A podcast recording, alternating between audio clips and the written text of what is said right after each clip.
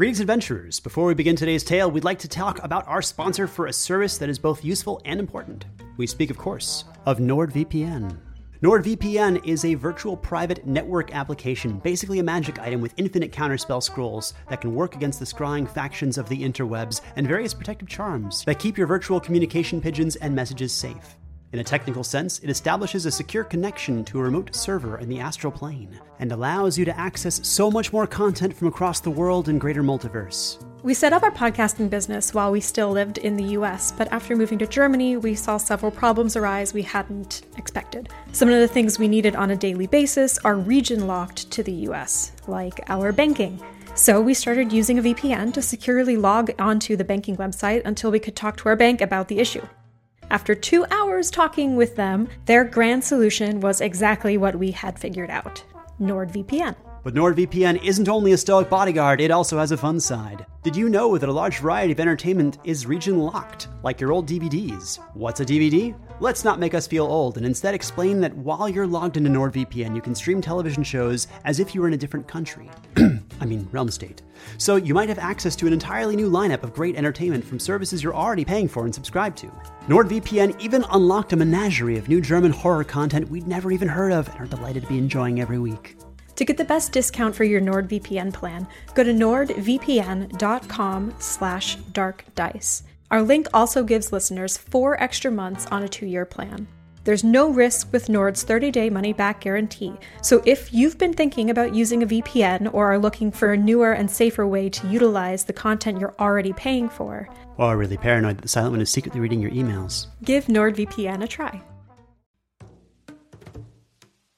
Calling all lovers of mystery and fans of a good story. If you haven't already heard me talk about June's Journey, you're in for a treat. It's time to don your detective hat in this free hidden object mobile game that delves into the captivating journey of June Parker, a self proclaimed detective on a quest to unravel the mystery surrounding her sister's untimely death. In June's Journey, you get to play as June, deciphering clues and unveiling secret plots within thousands of beautifully illustrated scenes. And did I mention it's set in the glitzy 1920s? New chapters are added weekly, so you will never run out of new thrills to uncover, and you can also personalize and decorate your very own Orchid Island where the story takes place.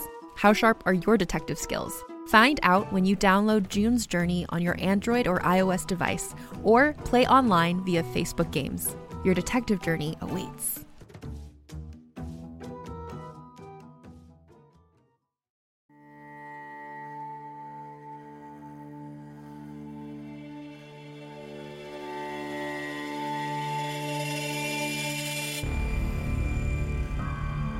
Hey everyone, this is K.A. Statz, the writer of Liberty, Fast Horizon, and The White Vault.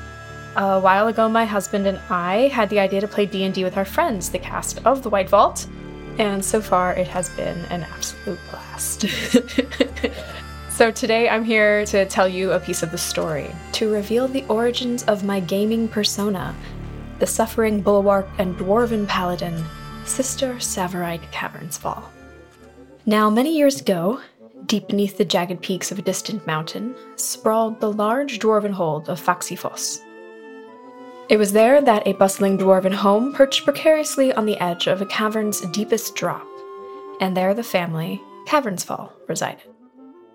Though their home looked ready to plummet into the waiting depths at any moment, the cheerful family inside, all stonemasons themselves, trusted the family home and its every stone. It was there that Tsavorite grew up with her large family, zircon, alexandrite, peridot, onyx, jasper, opal, jade, beryl, and spinel, being just her siblings alone. Though they were jovial and well cared for, there was little to look forward to in life. They were born of a stonemason caste, and so they were destined for a stonemason's life. Tsavorite was most apt amongst her siblings, learning everything she could from her mother and father's many years of masonry. At a young age, while still an apprentice, she was assigned to aid in the restoration of Moradin's temple in Faxifoss.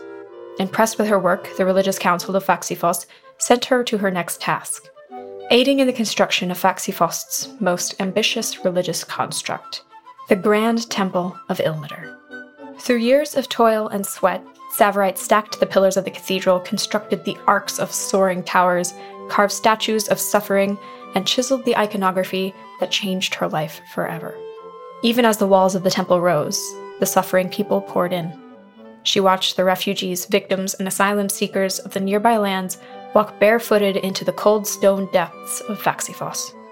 There, she saw priests and priestesses taking up the suffering of others and opening doors to a realm of possibilities for her life to come. As construction came to an end, she took up the mantle of Ilmater, becoming a sufferer and a sister.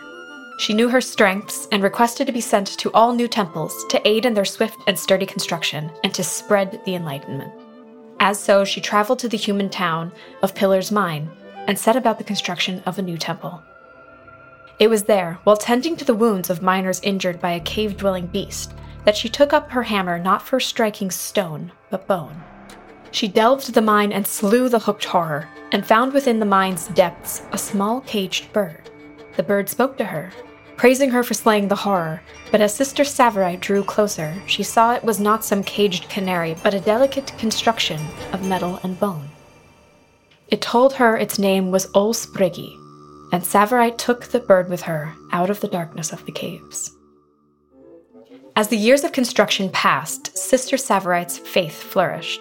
When the construction in Pillar's mine came to an end, she gave her first ever public sermon, and afterwards bid farewell to journey to the next site, the distant and cold village of Ilmater's Hope in the Bright Vale. She began her trips in high spirits, a traveling paladin and hand of Ilmater's word, but was soon to find that Ilmater's hope was not all that she anticipated. She had expected a village of devoted sufferers, but instead found a dying village steeped in dark shadows and blackened streets. Within months of the construction's commencement, the site had been sabotaged and vandalized, and the sufferers, led by Sister Tsavorite and the village's mayor, set about a patrol to protect their work. One morning, pinned to the door of Sister Tsavorite's meager shanty, she discovered a threat. She was warned to cease the construction and renounce the words of the foolish, pained god, or, as it so vaguely stated, there would be consequences.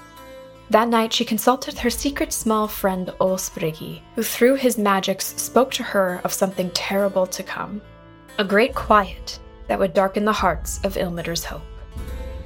In the days to come, she was ever watchful, but as one dark night overtook the town, the children of Ilmater's hope disappeared into the darkness beyond the twisting woods, and Sister Tsavorite was close behind them. Hey there, this is Justin Bartha. I made a funny new podcast, King of the Egg Cream. It has the greatest cast in the history of podcasts with actors like Lewis Black, I'm torn by my feelings for two women. Bobby Cannavale, You can eat it, or if someone hits you, you can put it on your cut. Melanie Lynskey, I wonder what these marvelous things are that look just like boiled chicken feet. Jason Ritter, I can break things and pick locks and kill people. Michael Stuhlbarg, The whole point is to inspire people that they should make themselves better. Ari Graynor, No, don't whet its appetite. What are you, an idiot? me, Justin Bartha, That's not just any egg cream, that's a Lemke's special. and all narrated by the hilarious Richard Kind. This is the story of Harry Dalowitz and how he rose from nothing to become New York's King of the Egg Cream. So if you like funny true stories, come listen to King of the Egg Cream, available wherever you get your podcasts.